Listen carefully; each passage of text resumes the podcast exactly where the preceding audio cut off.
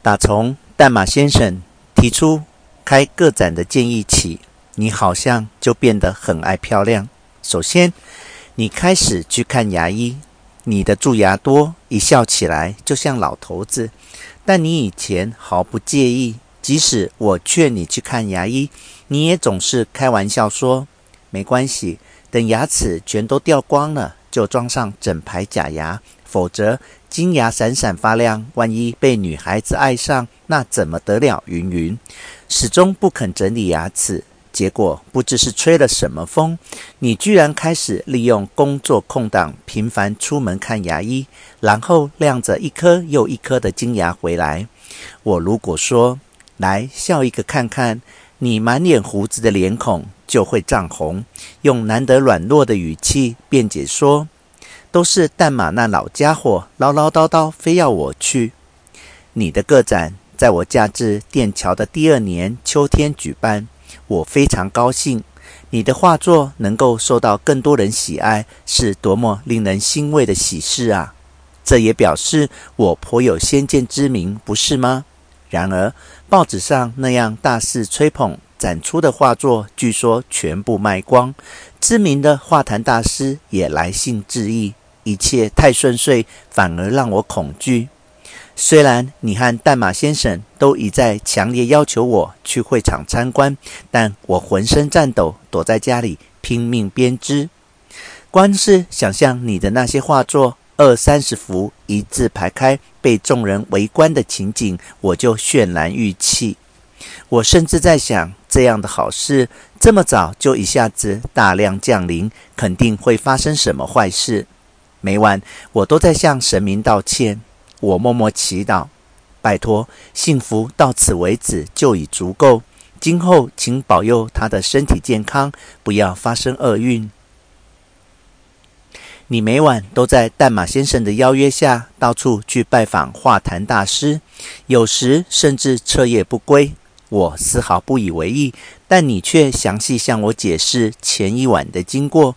你变得完全不像以往沉默寡言的你，开始无聊地搬弄口舌，批评某老师如何如何，或者人家有多么愚蠢云云。之前我与你生活两年，从来不曾听你背后批评他人，不管某某老师怎么样，你不是一向以唯我独尊的态度漠不关心吗？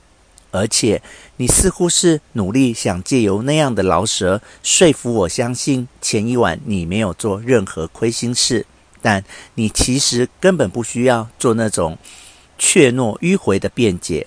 我也不是不解世事，在温室长大的花朵，只要你明白讲清楚，就算我会难受一天，事后反而会比较轻松，因为我才是你一辈子的妻子。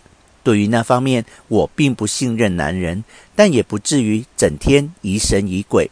如果是那方面，我倒是一点也不担心，甚至可以一笑置之。问题是，还有其他更令我难过的事。我们突然发财了，你也变得异常忙碌。你受到二科会的欢迎，成为会员，于是你开始嫌弃公寓简陋，羞于见人。淡马先生也频频劝我们搬家，还出馊主意说，住在这种破公寓会影响到世人对你的信任。不说别的，首先画作价钱就永远无法升值，不如咬牙租个大房子。连你也跟着意气昂扬说出卑劣的发言。没错，住在这种破公寓，别人永远看不起我。我很惊讶，也非常失望。淡马先生骑着自行车四处奔走，替我们找到商英町这栋房子。年底，我们就带着寥寥无几的行李搬来这栋大的吓人的房子。你在我不知道的时候，巧巧去百货公司买了一大堆气派的家具，那些东西一一被百货公司送来，我看了很郁闷，接着感到悲哀。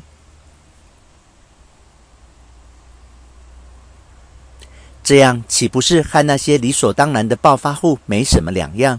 然而我不想扫兴，还是努力装出开心的样子，雀跃欢呼。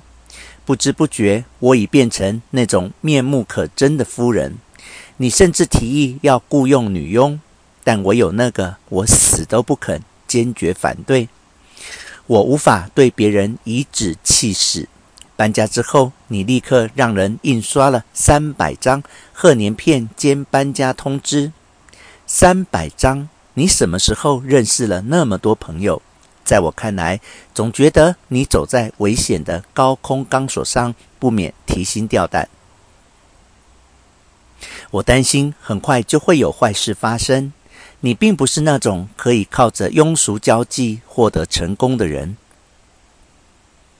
这么一想，我越发忐忑，每天都过着不安的日子。但你不仅没有失败，反而不断有好事降临。是我错了吗？我的母亲也开始三不五时来访，每次都会带来我的衣服和存折。她看起来心情很好。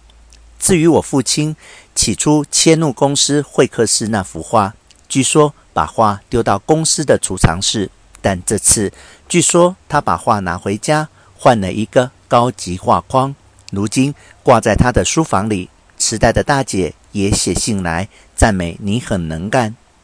来访的客人变多了，客厅有时甚至挤满访客。那种时候，你快活的笑声，我在厨房都听得见。